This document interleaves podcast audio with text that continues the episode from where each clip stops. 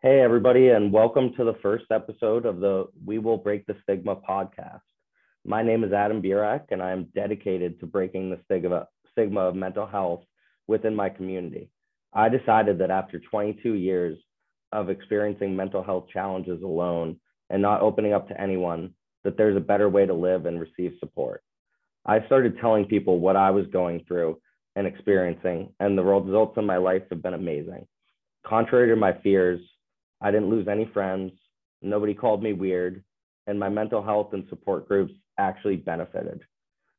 Due to the positive effects on my life, talking about my mental health and feelings, I am hoping that by helping others share their story, that it will create a domino effect of more people breaking the stigma of mental health and talking about their challenges with others. Therefore, this will be the very first episode of my podcast, titled We Will Break the Stigma, which will play host to individuals opening up and sharing their stories and challenges with the goal of destigmatizing mental health, one person and one conversation at a time. I am so thankful to have my first guest and fellow Blue Hen, Jenny Bases, join me on the show. Welcome, Jenny. Hi, Adam. Thanks for having me. Yeah, thanks so much for coming on. I'm so thankful that we were able to reconnect and record this, and I'm looking forward to hearing more about your story and what you've done to kind of get you to the place where you are. Yeah, thank you. I think it's so amazing that you're doing this, and I feel really honored to be here. Awesome. Well, I do have a couple quick introduction questions, kind of like some breaking the ice for you. So where are you from? So I'm from Rockland County, New York, about 45 minutes out of the city. Okay. So is that near Westchester area? Yes, exactly. Okay, great. Okay, a lot of fellow Blue Hens over in that area. Oh yeah. And what are you doing for work right now? So I work for a marketing agency. I work in life cycle marketing. I love my job. Actually, I don't know how many people can really say that, but I work at such an amazing company and we have the best clients. And I work a lot with like customer retention and creating like a seamless customer journey. Yeah. I can definitely understand that a lot of people probably would not say, and what I hear a lot is that, you know, most people don't really love what they're doing. So I'm curious, is this your first job, or have you had other roles, and what makes you love it so much? Yeah, so it's definitely not my first job. After graduating from Delaware, I worked in Spain for a year teaching English, just kind of figuring out what I wanted to do. And I worked in a couple other jobs that weren't super satisfying, and they actually were like a huge part of, you know, what would contribute to like my mental health and, you know, poor mental health and being stressed and overworked. And I found this job. So I was working in the marketing field and I knew I wanted to do that. But I found this job actually by kind of looking around at people that I knew and trying to find inspiration from them. And I did actually these like meditations where you think about people who, you know, have a similar lifestyle to what you want. And I actually reached out to somebody who I thought of, and now I work with her at this company. And I love it. It's just, we have great clients and they give like such an amazing opportunity for work-life balance. You know, the owners are really understanding if you need to take a day, if you want to take vacation. And it's very much like self-accountability, and it's such a great environment. That's phenomenal. Teaching English in Spain for a year had to have been incredibly rewarding. I actually did a service year myself in Florida right after college, and I felt like it really helped me figure out what I wanted to do. You know, but it's still not perfect, as we all go through the challenge of, you know, of the question of what am I going to do for the rest of my life. Yeah. I think it's really cool that you know, it sounds like you used a lot of the power of intentions, and really kind of setting goals and you know, a lot of manifestation in terms of, you know, figuring out where you wanted to be in your career. And you're right, too. You know, I think one of the things that I've realized through working in different places is that, you know, a lot of organizations might say that they have a culture that stresses and values work-life balance, but they don't actually. And what we both know and what we're going to talk about today is that if mental health isn't there, if your mental health isn't strong, you're not going to succeed in anything that you do. Similar to if your physical health wasn't there and you're, you know, have physical ailments, you're not going to be successful in work, school, really whatever, personal life. So that's great that you found somewhere where you really feel like that's a stressor and something that they value so much. Yeah, it is really rare to find, especially, you know, so many people working fully remote, including myself, just feeling tied to like a computer all day.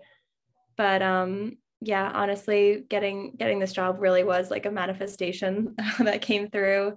And I think one of the main things, we could talk about this further later too, it was like reframing a mindset from like being kind of jealous of other people to being inspired and taking that and asking for help, you know? I think that was something that I had always kind of struggled with. And I just would be like, well, why do they have something and I don't have it? Instead of being like, hey, how did you get that? Like, how can I get that? You know? Definitely. That's such a great point. Well, I'm glad to hear that, that things are going pretty well at the moment. You know, work from home, I think is probably a challenge at some level for everybody. I know certainly for me, being an extrovert, it is. I was just gonna say. Yeah, it's definitely very challenging day in and day out, if I'm being honest. So I think we all have to find ways to really take care of ourselves and be comfortable, you know, in our day to day and with what we're doing. And I know you're going to share a lot of what you've learned with us. So I'm really thankful for that. Yeah, I'm excited to get further into it. Awesome. Well, so you and I talked as I kind of started this effort of taking my mental health challenges publicly. I was hosting a community wellness call during the heat of the pandemic, where we could get together and talk about things that we might not talk about in a work setting or even in a family setting, and really kind of talk about what was going on and whether we needed any support with anything. And I learned, you know, from you that you had some challenges while you grew up with mental health. Kind of you talked about it as like as two main, you know, challenges that, you know, festered into, you know, some real struggles. So I'd love to kind of start there and for you to talk a little bit about what that was and what that experience was and what you learned from it. Sure. Yeah. So I think the main issue that, you know, maybe snowballed into kind of everything else and trying to learn how to manage it in everyday life. My parents got divorced when I was around 7. And it was obviously a lot of change. And I know, you know, so many people go through that with their parents separating. And unfortunately, you know, the relationship that I had with my father was not so great after the divorce. And we had been really close and, you know, daddy's girl, everything like that. And then post-divorce, I felt a lot of like abandonment. And that kind of led to just other issues coming up in every single area of my life, you know? And it wasn't exactly like this super traumatic, neglectful experience, but when you're a child, everything is so amplified and your brain is still, you know, trying to feel safe in the world. And I think that really impacted me and impacted my kind of like self-worth development. Definitely. I hear the word abandonment a lot now that I, you know, do speak to, you know, openly about my challenges with some people, which causes other people to talk to me about theirs. And for people that haven't heard of it or, you know, don't really understand what it is, can you talk about what, you know, what that felt like and what some of those thoughts were that you had that, you know, around the abandonment after the divorce? Sure. So for me, and in my experience, I know it can be different for everybody. Abandonment kind of felt like, you know, my father was no longer present in everyday life. He was no longer emotionally meeting all of my needs. Everything was kind of on my mom, who was like the primary caregiver. And it kind of felt like I got into this cycle of like, you know, he only showed up at the big things, at the graduations, at the dance recitals. And the one example I can use is that, you know, he's never driven me to a, you know, dance practice, but he would come to the recital and it would feel like, you know, he would only show up when things were really perfect or when things were at their peak. So, you know, as a child going through all of the stages to get to that perfect moment or to get to that accomplishment, he wasn't there. So that definitely led to like a lot of perfectionism in me in school and in work. I mean, it came out probably this one, you know, issue specifically of perfectionism and not being able to ask for help or want people to see projects that weren't finished, you know, like a year or two ago when I was working and I was like, this is totally from my childhood and it's still with me to this day, even, you know, with all the therapy that I've had. Yeah, definitely. I think that's such a common thing with a lot of the mental health issues and challenges that we feel that, you know, a lot of them do stem from, you know, childhood challenges or issues or trauma. And really, until you get into those core issues and really identify, recognize, become aware and you know, become accountable for them, you know, that's really when the healing work begins. When you were talking, I was thinking, did you feel that you and your mom were not good enough for your dad? Was that, you know, part of the perfectionism? Yeah, certainly there were like elements of that. And I think the kind of like not good enough almost was furthered by like, you know, both my parents got remarried and had, you know, kids and whatnot. And I think when you, especially when you don't live with the parent and you watch them sort of like start this whole other life, it really, you know, it becomes the narrative of like, well, what about me? And was I not, you know, a good enough child or this and that. And it wasn't always necessarily him doing anything intentionally. You know, now that I'm older and we've healed a lot of our relationship, I want him to be happy and I love my half brother and, you know, but when you're a child, your brain, like, you know, is not really objective like that. Definitely. And, you know, there may be, I mean, divorces is seemingly more common, you know, by the year. I think the divorce rate just keeps going up. So I know a lot of people that I've met, you know, have gone through that at some point in their life. Would you have any advice for people that have either gone through, you know, had their parents go through a divorce and have had mental health challenges from that, or for people that are currently going through it? Yeah. I would say, you know, if you are kind of old enough to be able to look at your parents as full human beings, which is not always easy, right? Like they're always, you know, perfect mom and dad, they do everything.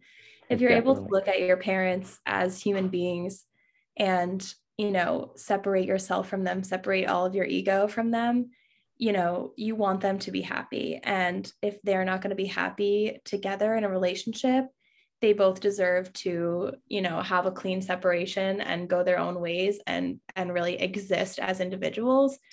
My parents had kind of like a, you know, nastier divorce, if you will. There was just a lot of hurt everywhere. And so I think, you know, just offering compassion to your parents as people And in terms of like going through a divorce, I've never been through one myself, but I do know that, you know, even though it was obviously sad and I had my own issues with it, but being able to watch somebody walk away from something that didn't make them happy was really inspiring and empowering. And I look at my parents and I'm so happy where they are, you know, for them, where they are now.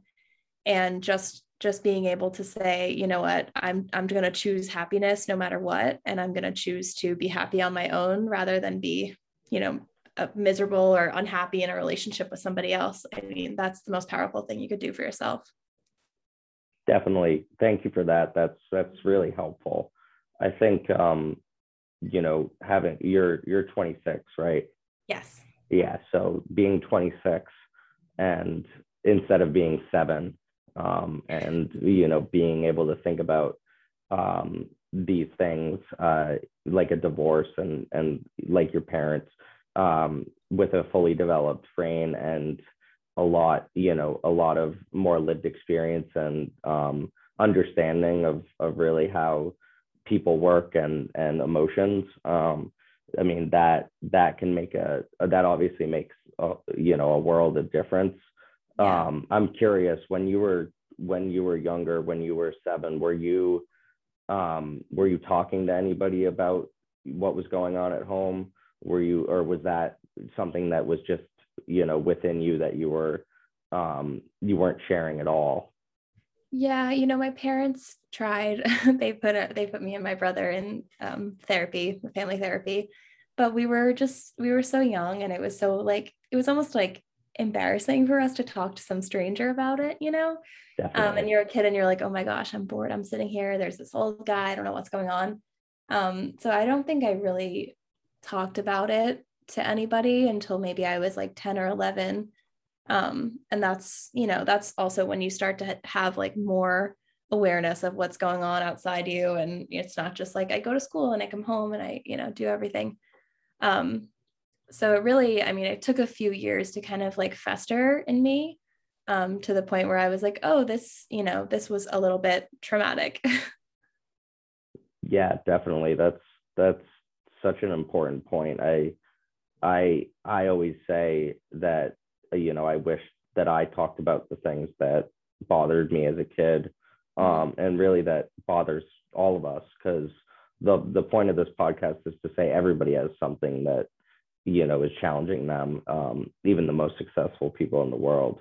It's, you know, there's a stigma around that we all, you know, aren't dealing with anything and that, you know, everything is perfect. But there are challenges, you know, everywhere you look. And so I think the more and more we encourage people to be able to talk about things, knowing that there is a challenge at 7 years old, when you're, you know, you're hardly even, you're just a child. And, you know, I can totally imagine that not really understanding what was going on and, you know, not understanding just the importance that time was going to play, you know, that's really hard. So I think one of the things, you know, I would like to, you know, work on and figure out is how to get kids that support when they need it, even when their maturity is obvious, they're not mature at all and they're just kids. You know, I think that's a really hard thing to figure out, because I was the same way. I would rather have been with, you know, playing outside, playing basketball with my friends than getting support on something that I really did need. Right. And I think, you know, kids will obviously like express their emotions in such a different way than adults. And I don't feel like there's a lot of tools like that are meant just for children. They don't teach it in school. They don't really, you know, it's up to kind of the parent to teach a kid how to emotionally. I don't know if you want to have kids or not. I certainly do. And that is something that I do honestly think about. And full disclosure is just the challenges of parenting and, you know, while also working, while also, you know, having a life and especially as kids have more and more challenges, you know, it's, I think that that role is really a lot on the parent, which, you know, I wish there were more supports at every level, you know, at the school, at, you know, at friends encouraging, you know, their friends to talk about things, you know, really just the whole societal shift into being able to, you know, allow for these types of conversations. Yeah, absolutely. I would love to have kids, but I think I need to figure more of this stuff out first before I think about it. Definitely. Definitely. Me too. You know, I sometimes it does worry me that I'm 27 and, you know, you know, we're just, you know, figuring some of this stuff out, but it is because life is hard. And I mean, and you won't figure it out at all ever, you know, like some stuff you'll be just dealing with and trying to manage it day to day. And I think like, that's one thing too, like just looking at our parents and maybe places where they fell short or they didn't know how to handle certain situations, like, you know, just having so much compassion and understanding for that and where they couldn't show up for us. Definitely. I think that they're, you know, they're humans at the end of the day too. Mm-hmm. And that, you know, they're doing their best, too, and everything. And, you know, they're really doing everything because they love you in most cases.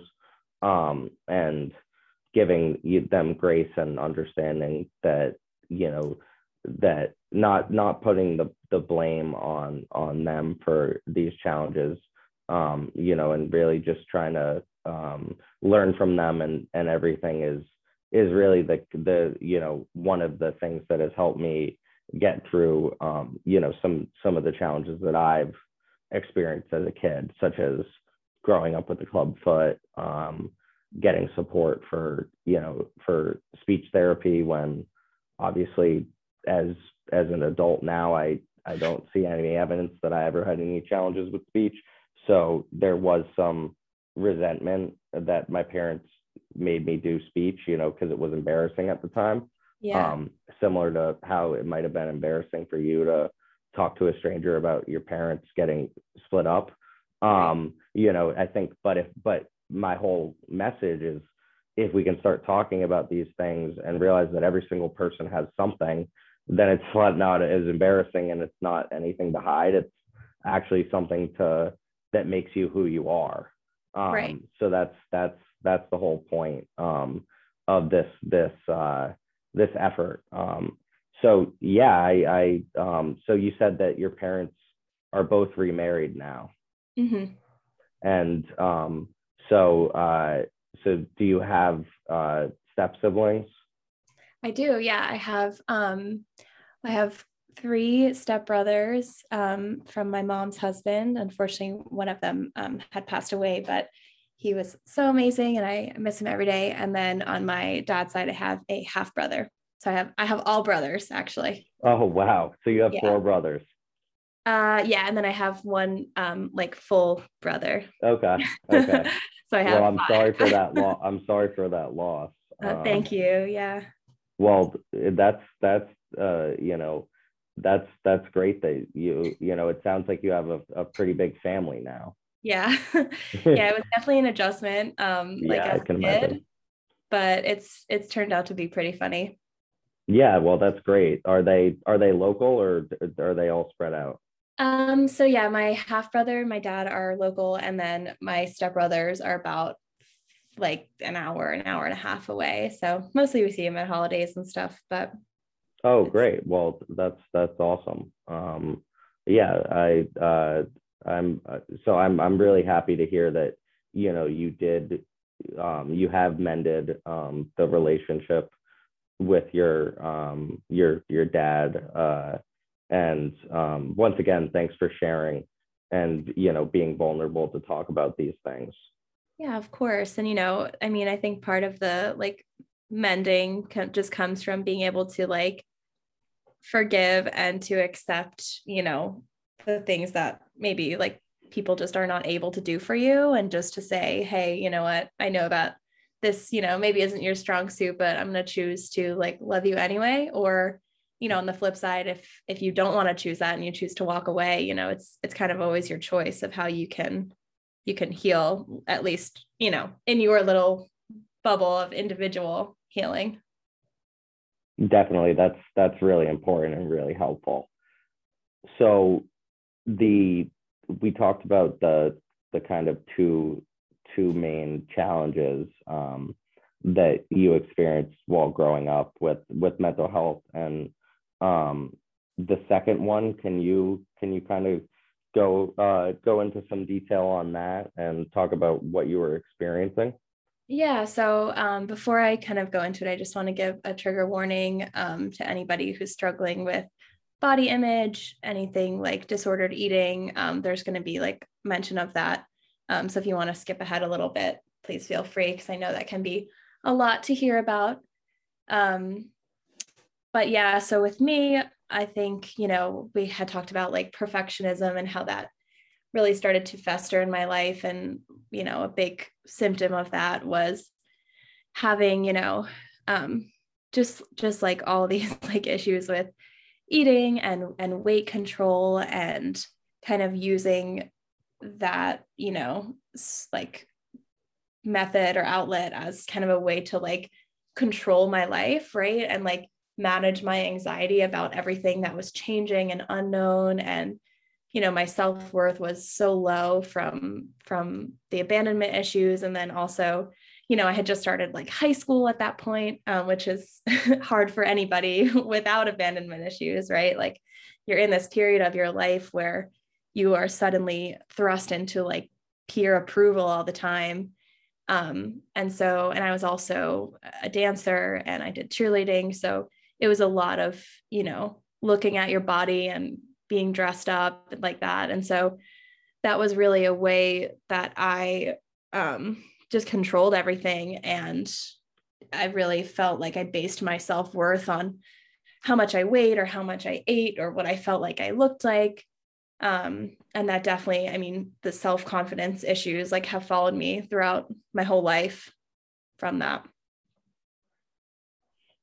Yeah. Well, I'm obviously sorry to hear that you know, have gone through that, and that's been a challenge. I can only imagine how, you know, how hard that was, and is, and that obviously it can seem like these things, you know, kind of come up and fester at the, you know, at the most challenging times. You talk about starting high school and, you know, that is such a challenging time with, you know, it felt like for me when I was in high school that everything was whether my friends liked it or whether people were going to, you know, accept me or whether I was going to fit in.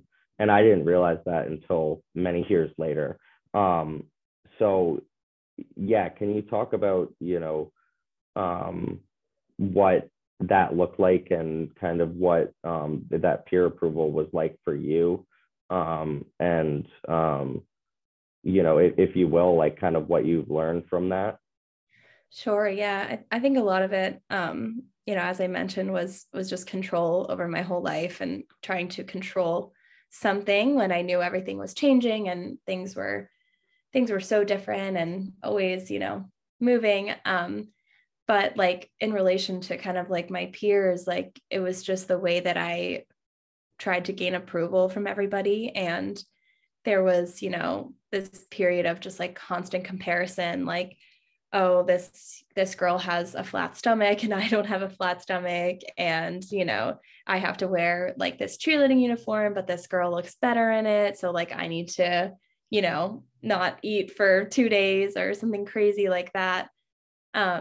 And it's just, you know, everything is such a big deal when you're that age because you're the center of your own universe, you know? And for me, like that was kind of around the time where I actually started to practice yoga. And I have to say, like, one of my friends took me to, I think, you know, they knew I was struggling and they just said to me, hey, you know, I go to this yoga class sometimes, I think you should come. And I'm like forever grateful to my friend for that, because I went and it was the first time that I had felt like I had like a peaceful relationship with my body, even if it was for like an hour. And I felt like I could appreciate my body for like what it could do for me and how it could feel, rather than just kind of like abusing it for the way it looked, or, you know, the way I wanted it to look. So that was really the first time that I was exposed to that kind of like peaceful feeling, you know, with myself. Yeah, that's, you know, you're hitting on a number of things that I think a lot of people have experienced in terms of the constant comparison, the feeling like everybody's thinking about you all the time. And yeah. when I call that the, and I think other people call that the, you know, the star of your own movie. Yeah. So, you know, nobody actually cares. They do care, but they care that you're happy and that you're feeling good. Really, you know, I think there's been, and I'm not going to get into this too much because there, you know, we could talk about this for a long time. And social media is good for society as well, but there is a lot of, you know, things that it challenges that it causes. I couldn't imagine being in high school and having access to Facetune and Instagram influencers, and I mean, I could not imagine how it feels. Yeah. Do you think that would have made the comparisons and the, you know, the fear, the perfectionism and the fear of not being good enough worse? Totally. Because it made it worse when I was, you know, an adult, and I have honestly like had to just watch myself really closely with who I follow and why I follow people and how much time I spend, you know, looking at other people's highlight reel, because it can, you know, it can be really upsetting to probably not only me, probably to a lot of other people as well. Definitely. There was a period of time in my life when I, you know, wasn't feeling great about where I was. It was in college. I didn't know what direction I was going in. I felt like I wasn't, you know, really adding that much value. And I was posting on Instagram the most at that time. Yeah. You know, I think to show that, you know, I was doing really well, even though I wasn't on the inside. I wasn't telling anybody that, but my way of showing, that I'm having an awesome time was to put out, you know, these pictures of my life that didn't actually match what I was feeling. And I think, you know, I've seen some accounts where people will post pictures of themselves crying when they have a tough day. And they're like, you know, well, I told you I'd post all the good, the bad, and the ugly, which is actually my life. You know, I think because not everything is you know, rainbows and good. I think, you know, there are good aspects to social media too. You know, I'm sure. I wonder, do you follow anybody in yoga or any in mindfulness, or anybody that is a positive influence? Yeah, I definitely follow like so many beautiful creators who just like have like really nice writing, or like I follow people that will have like journal prompts, or like just anybody who talks about like, you know, their kind of journey with mental health. And there's probably so many, I honestly can't name anyone specific off the top of my head. I'm happy to give you a list to put in the show notes of who I follow, but it's so hard to curate your kind of like feed like that, you know, where you intentionally follow people for certain reasons, rather than just like, oh, you know, I love this girl's life, so I'm going to follow her, or I think this person's hot, so I'm going to follow them. You know, it can get tricky. Definitely. And I would say one thing that I would encourage, and I'm sure you've done this too, is to just, you know, for people that aren't, you know, accepting of your challenges and, you know, positive influences in your life, to really, you know, consider the role that they're playing in your life, and, you know, think long and hard about whether, you know, they are adding, you know, positivity and helping you or not. You know, I think one of the things that I've realized and this goes into peer approval as well, is, you know, I really can't remember the last time that I've, that anybody really in my friend group, you know, my broader friend group, has put down somebody or, you know, been, you know, intentionally mean, other than maybe like, you know, kind of joking around and actually having it be a funny joke, because that's not, you know, we've realized now at, you know, in our later 20s that that's not something we need to do. And, you know, that if we're doing that, that probably shows that we're not as comfortable with ourselves and are having to, you know, put down others. So, you know, I think I've tried to make more of an effort to, you know, just have people in my life that are, you know, a positive influence. Yeah, absolutely. I really love that. And I think it's, you know, it's really easy to fall into like the gossip, you know, cycle of, you know, just using other people for entertainment and for conversation. And if that's really all you're talking about, you know, are you really good friends with somebody if that's all you have to say to one another? Yeah, it's funny you say that. I try to get my drama from external sources, so yeah. I watch a lot of reality TV.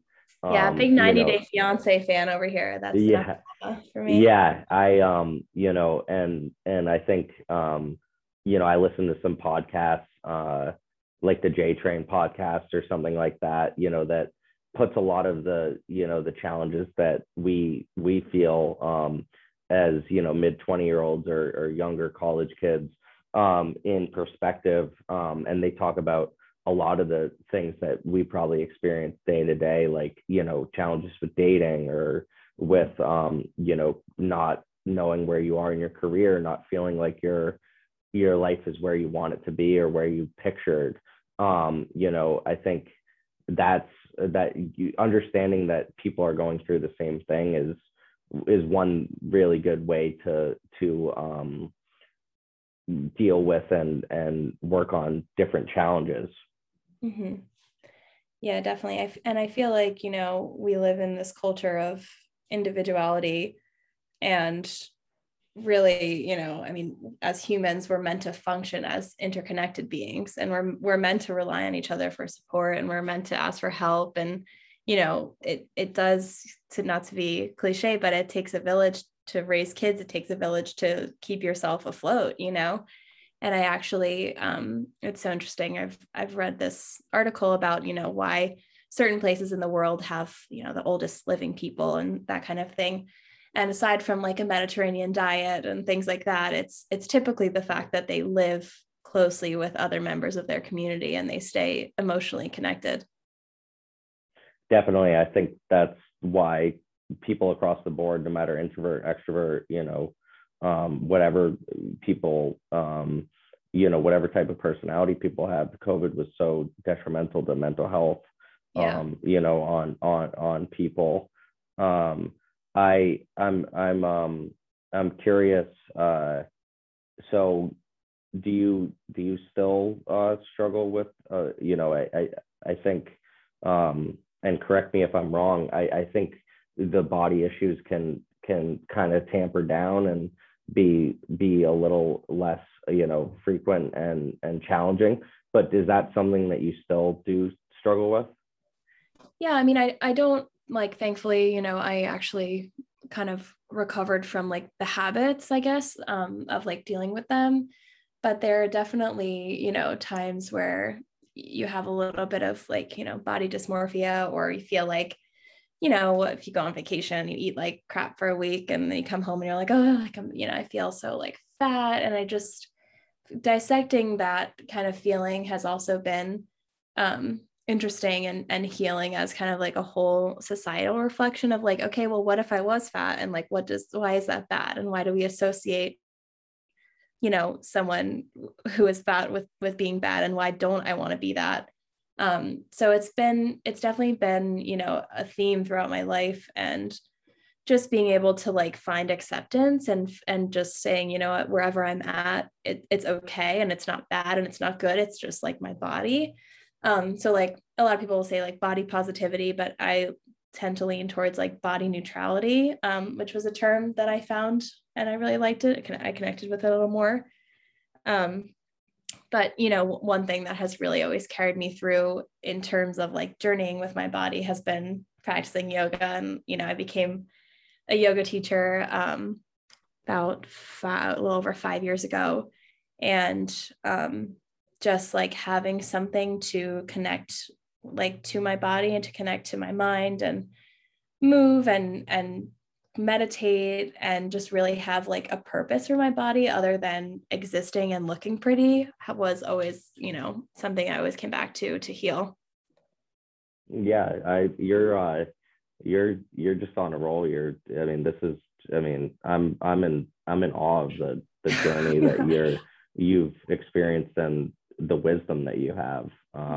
Yeah. So I do hope that being this first episode that people do listen and do hear, you know, your advice. I mean, this is just incredible, body neutrality, and because body positivity is I also agree with you that, you know, I think there's some association around it, that term that you have to be positive about it, but that's also an unrealistic expectation. Right. You know, I like the practice of gratitude journaling, but you know, when things are really hard, you know, you rather than just needing something to be grateful for, understanding that you might not always be grateful for something, just like you might not always, you know, feel the best about your body, but that's okay, is really powerful and really awesome to understand. And I am really thrilled that you found yoga too. I'm sure yoga helps with your body, you know, you're connecting with your body in a different way, but also I'm wondering if you felt, you know, do you feel like you have a very active or overactive mind? Oh yeah, definitely. So, you know, one, I guess you could call it like my diagnosable situation would be like, I just have intense anxiety and I just overthink. And I, you know, I feel like I constantly have my brain running, and to the point where sometimes when I sleep, I wake up and I just don't feel rested because I felt myself dreaming and thinking all night. But I mean, yoga is like when you have something to focus on, whether it's, you know, your breath or it's someone telling you what to do with your body or how your body feels, like you just kind of like step out of that mind, that mindset, and you're able to kind of feel connected with yourself, but you just kind of feel connected to like this oneness of like, you know, I don't want to get too woo here, but like I call it like the universe, or if you want to call it God or whatever, you know, just that feeling of connection with something that's larger than you is, you know, it's kind of really healing, and it takes a lot of practice to be able to surrender to that. And that's like one thing, you know, I really struggle with is surrendering control. I'm kind of a control freak. So being able to do that, it's really difficult, but it's definitely so helpful for just like my brain and resting, you know? Definitely. And I asked about the overactive mind because that's something that I have as well. I have, I guess what you said, diagnosable for me. I have ADHD and OCD. So that combination makes my brain always on. And actually I was doing yoga. I was doing, they called it Bikram, but they're not calling it anymore. I believe it, correct me if I'm wrong, I think it's called 26 poses now. Okay, yeah. And it was hot yoga. And I was doing that at one point, like 3 to 4 times a week. And my friends and, you know, people that I would be around when I would come home from that, they would be like, you know, they would say, hey, did you smoke weed? Like, did you, you know, if you just take a nap, like, what is going on with you? Because I was so like, you know, I was so much more relaxed and so much more, you know, just my thoughts were actually like not everywhere. And that was really due to yoga. And unfortunately, I kind of stopped going during COVID because all the studios shut down. And I really liked the hot yoga aspect. And I really, really need to get back into it. So maybe this episode will cause me to do that. The one thing I would ask is, you know, and what I experienced is, I think knowing that, you know, you're getting some benefit out of the yoga, even if you can't do the poses. Like, I'm not that flexible. It was hard for me. And it was also really hard for me to stay in a, you know, the first class I ever did was an hour and a half. And it was really hard for me to stay. That's hard for me. And stay silent. Yeah, I would say, like, so I wonder if you would agree, but I would say don't, you know, to people that might want to try something like that, know that you're getting benefits, even if you're not feeling like you're, you know, doing super well at it or like doing it correctly. You know, you're going to feel benefits from it. Totally. And that's, I mean, that goes back to kind of, we talked about like perfectionism, you know, and knowing that like you don't have to, you could literally lay on the floor and breathe in a yoga class and you're doing it right. Like that's what I always tell like my yoga classes when I teach, like you could literally lay here the whole time and you're going to feel great afterwards. It's all just about like centering to yourself and being able to sit back and observe how you're feeling rather than judging or diving in or attaching to one certain thing. And just saying, you know, I'm just going to sit here and like objectively watch myself and what's going on and breathe. Yeah, definitely. And to go along with that, you're also just giving yourself time to work on yourself, which totally. I think is something that a lot of the teachers that I've come across would say, like, thank yourself for giving yourself this time. You know, that's kind of a practice that I have when I might not have worked out as, you know, hard as I have in other days. You know, at least I'm doing it. Right. You know, 95% of life is showing up or whatever that cliche quote is, but it's actually true in a lot of things. Yeah. Do you teach online? You know, I don't anymore. I was teaching on Instagram Live kind of during the peak of the pandemic, but I just feel like a lot of people got burnt out. I still have some classes up on Instagram, but I would love to get back into teaching, you know, whenever I can. Yeah, definitely. I was going to say, you know, I'm sure there would be some people that would be interested in taking your class. So yeah, do let us know if you do go back to the Instagram Live at any point. For sure. Great. Well, thanks so much again for sharing those experiences. I want to move into where we actually know each other from in college. Both Jenny and I went to the University of Delaware and probably had somewhat similar experiences in some cases, you know, with the type of school that Delaware was. Obviously, you know, I like a lot of people, you know, college was great, but it also was challenging for, you know, for a lot of different reasons. So if you would you kind of talk about, you know, the role that college played in your life, you know, while you had these different mental health challenges going on? Yeah, so it was quite the change going from, I went to a small Catholic high school, and then I was kind of thrown into this very large and party-centric environment. And I think, you know, in any college situation, like you're 18 years old, you don't know who you are, you don't know what you want. And, you know, you could have the strongest foundation, but you're still going to confront situations that just challenge you in so many ways. And I think, you know, at the beginning of school, I just wanted that peer approval, and I wanted to meet people and be social and have fun. And I certainly did all of that. But I think, you know, I went from a place of being severely like anxious and depressed and struggling with disordered eating and that kind of thing. And then I just kind of went the entire other direction of like completely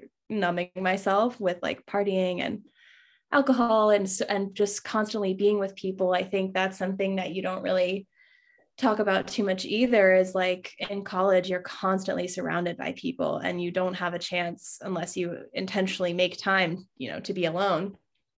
And I felt like those first 2 years, I was very disconnected from my core self. And I was in a culture that was so new and unfamiliar, and it was exciting. But, you know, when we reflect back, there were definitely a lot of issues with, obviously, with substance abuse, with misogyny, with all of these things. And as I think I got like more, you know, sure of who I was and spent more time alone. And that's actually when I, you know, senior year, I did my yoga teacher training, and I was able to once a week or once a weekend every month, I was able to step away for the weekend and go do my yoga teacher training. I had time to say like, well, maybe I don't want to do this all the time. And maybe, you know, some of these situations that I'm in are not really like helpful to me, because, you know, I think I would get into this cycle of like, okay, you have fun, you drink, you go out all weekend, and then all week you live in a state of anxiety and stress doing schoolwork. And then you just want to release it all the weekend. It just becomes this cycle of like, you know, numbing yourself every weekend, which was hard to come out of afterwards as well, you know? Yeah, yeah, I couldn't agree more. I said, you know, coming into this question that, you know, I think we would have had similar experiences in some ways, obviously different in others, but that's my experience too. I lost who I was, and was scared to be who I actually was, you know, and I actually had such a challenge, you know, a challenge and such a hard time, you know, with that cycle that I had to, you know, completely quit that cycle and quit alcohol senior year. So, you know, that's how bad it got, you know, and I think I also, it's so funny that you say that you, you know, you were doing the yoga once a weekend or once a month for a weekend. I also had to start, when I quit drinking, I had to get off campus on the weekends because that's all anybody did. That's not all anybody did. That's all anybody I was associating with did. Right. There were obviously people that didn't engage in that lifestyle and atmosphere, but that's what my group did. And, you know, I wish, I'm sure you felt the same way, but I felt like there weren't many people that I could connect with that understood what I was dealing with and feeling, you know, and would be willing to, you know, get out of that scenario with me. Yeah, it was definitely kind of like, that was popular culture there. Like you went to the bars or you went to parties, and that's kind of how you did all of your socializing. And it's definitely, it's tough to go somewhere. Obviously you can go somewhere and choose not to partake in drinking or whatever. But it's difficult, and it's, you know, people say like peer pressure or whatever. And I think peer pressure shows up in unexpected ways. And it's not always like, oh, drink this beer. But when you're there and you feel maybe anxious and you feel like people are judging you and that kind of thing, it is peer pressure. And I think it would have been hard to try and go socialize with a bunch of drunk college kids when you were not drinking. Definitely. Did you like, kind of dread that cycle, and like did you want to get out of it? Yeah, by the end of school I was very ready to be done. I think I felt like, you know, I know which friendships that I'll be keeping at, you know, after school, and I know which friendships are not only based on socializing and alcohol, and I still have those friends, and you know, I think they all knew my situation. But I remember graduating and just not feeling sad, and just being really, as much as I loved it there and had a great time, I just felt really ready to move forward.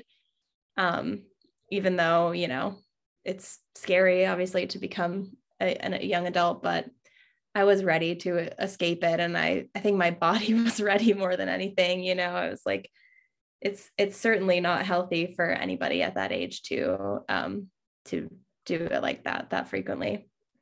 Yeah, no, it isn't at all. I felt the same way too.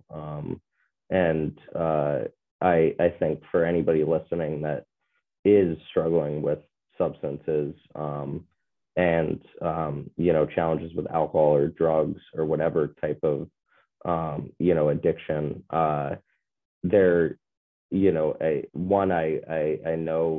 I know exactly how you feel. For me, it took me about 3 years to actually quit.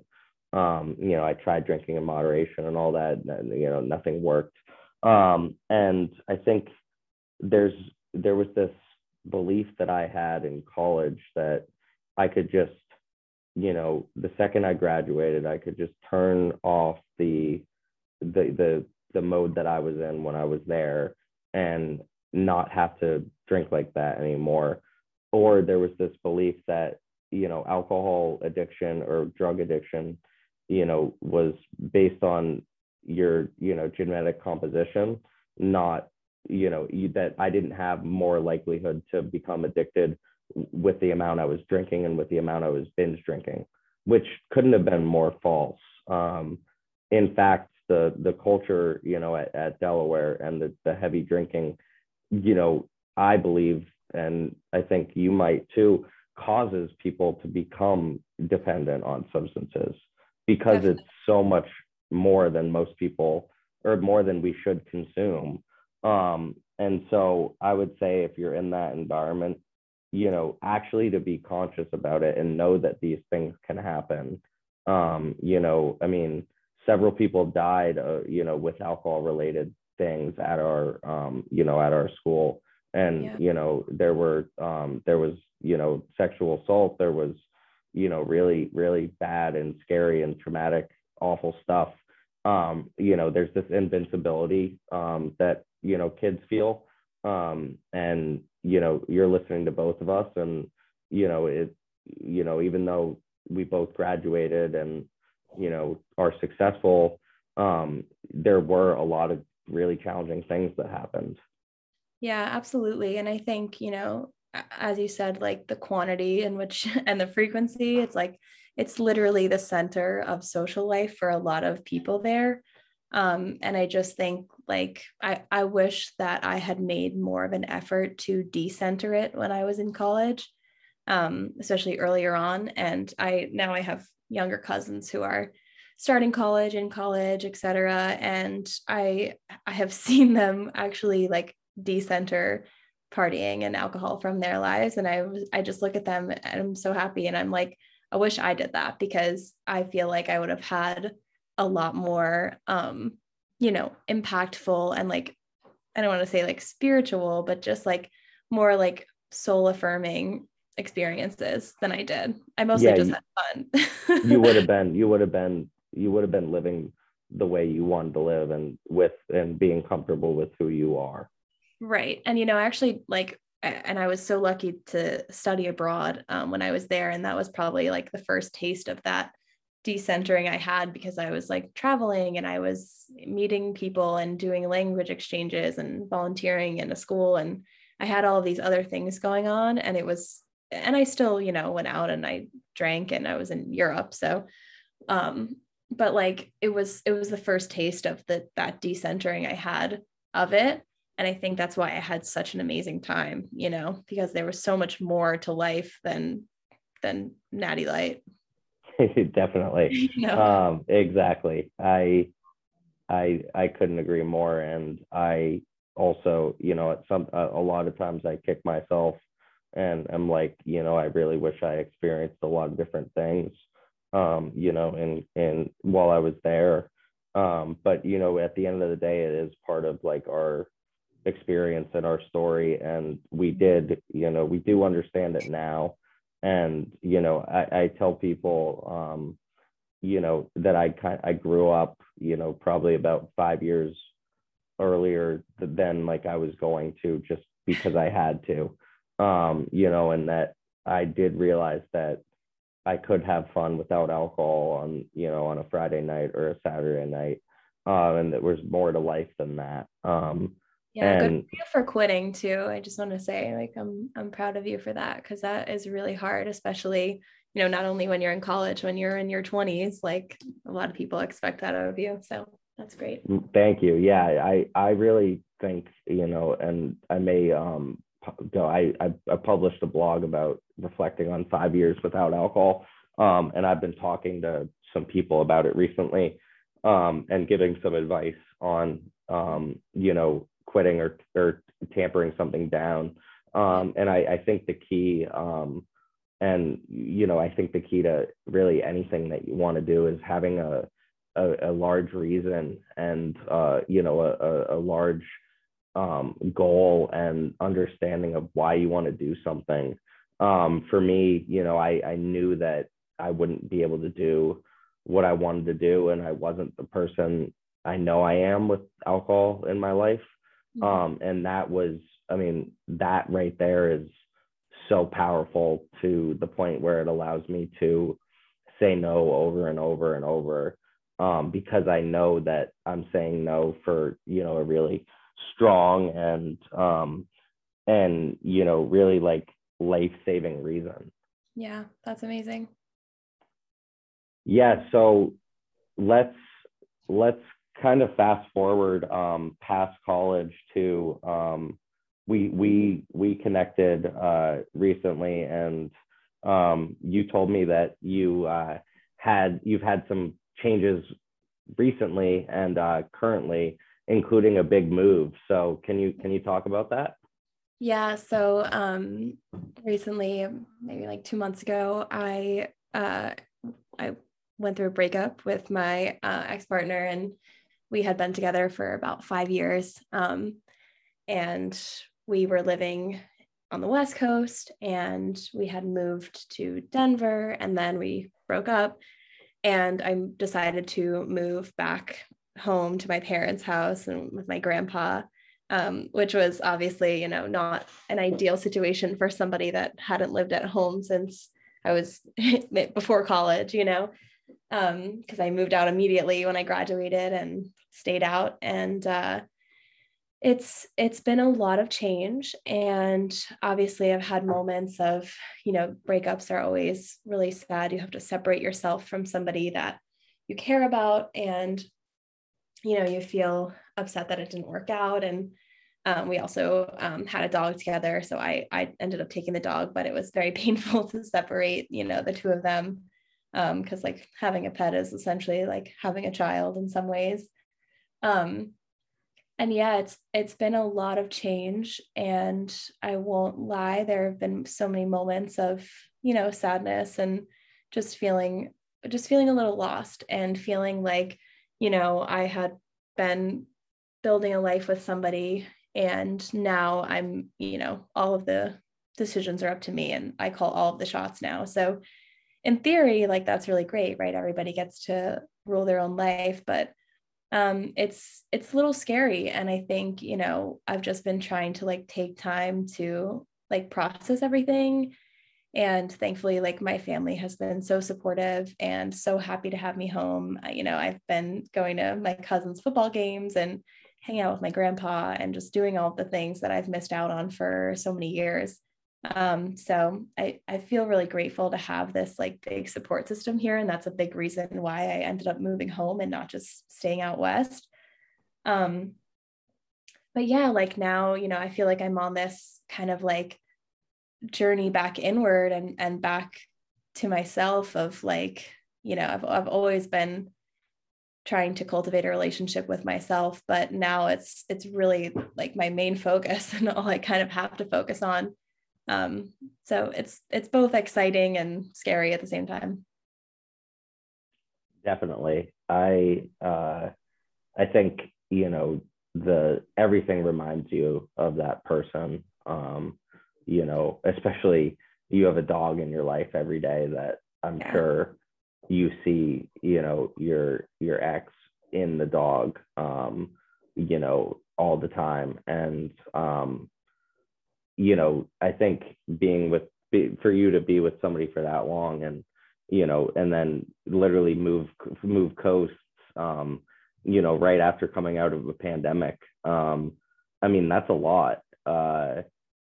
We talked about, you and I talked about how you felt like really all your experiences in life and with challenges and getting through those things have kind of have prepared you for this, to be doing, you know, not obviously you're not, you know, it's not great, it's still really hard, but to be doing okay. Yeah. Right. And, you know, so I think it's, you know, for you to be able to have all that change and have all those challenges right now and be, you know, sitting here and talking about all of it and working on all of it, I mean, is really commendable and incredible. Oh, thank you. Yeah. You know, it's, I knew everything was preparing me for something, but I have maybe thoughts that there's, you know, of course, going to be so many other things in my life that I have to deal with. But I just feel like, and, you know, in past relationships and breakups, and I certainly have like crumbled before and like really been broken down and put out for weeks and crying all the time. And as much as this is, you know, upsetting, and I still care about my ex, I wish him the best, and he's a really great guy. I just feel like I have so much support, not only like in myself, but around me. And I feel like, you know, leaning into that, it's scary to be like, I really need help right now, but I talk to my friends every day. I call people all the time. I talk to my mom, you know, when she gets home from work, I feel like a kid again, because I'm like, hi, how's your day? Like, I immediately want to go and talk to her and just catch up. And rather than kind of like turning inward and just breaking down, I feel like I've been able to just, you know, let other people help me. And that has been like the main difference I found. And but I think before that, I just didn't know how to do that without seeming like, you know, weak or whatever, however you think you're going to come off when you need help or whatever. But you know, it all also has to do with the fact that like, I have tried to build a strong like relationship with myself, and I have tried to like cultivate some sort of resilience and know that like, kind of, as we were saying before, like things are not always going to be great. And if you can just kind of like hold your own hand through the times that they're not great, like you're going to make it out in a certainly. I think that's so true. And, you know, I think that leaning into those, that support, and also what you know helps you feel good, and, you know, feel empowered, and really knowing that, you know, you're going to be okay. And although it's really uncomfortable without somebody, and that you miss them, and, you know, that you did think that you might be spending the rest of your life with them, knowing and trusting that, you know, if you do, you know, continually work on yourself and live the life that you want to live, that there will be somebody out there that does come, and that you're okay if they don't come. Yeah. You know, I think it sounds like, you know, connection to others is really important to you. Yeah, definitely. And, you know, I have so many amazing friends and family, and you know, I have to say, like, I'm romantic, and I love, you know, when I'm in a relationship with somebody I really care about, like, it's very important to me. And I do hope that like one day I have a partner, but like, yeah, as you said, being able to kind of like trust yourself to be alone and know that like, you're going to be just fine without them. I think that's like so powerful. And I think that's honestly what kind of like will set you up for a great relationship. And like, you know, obviously I've had all of those issues in the past with, you know, my father and abandonment, and like that has always shown up in relationships that I've been in. And I've, you know, tended to be like with people who maybe aren't like super emotionally available. And now like just knowing that and having this time to like heal and connect with myself and be really emotionally available for myself, I think it's kind of like the best thing that I could do. Definitely. I think that a lot of people will really understand that and get a lot out of that. So thanks also for sharing that and having it be so fresh. I know that's not easy. But like you said, you know, you know that it just wasn't the right thing. Nothing personal, but it was just, you know, it wasn't going to work out. Well, I think we'll end with that. And I did want to give you a chance to say any, you know, give any parting advice or, you know, say anything to end the episode. Yeah.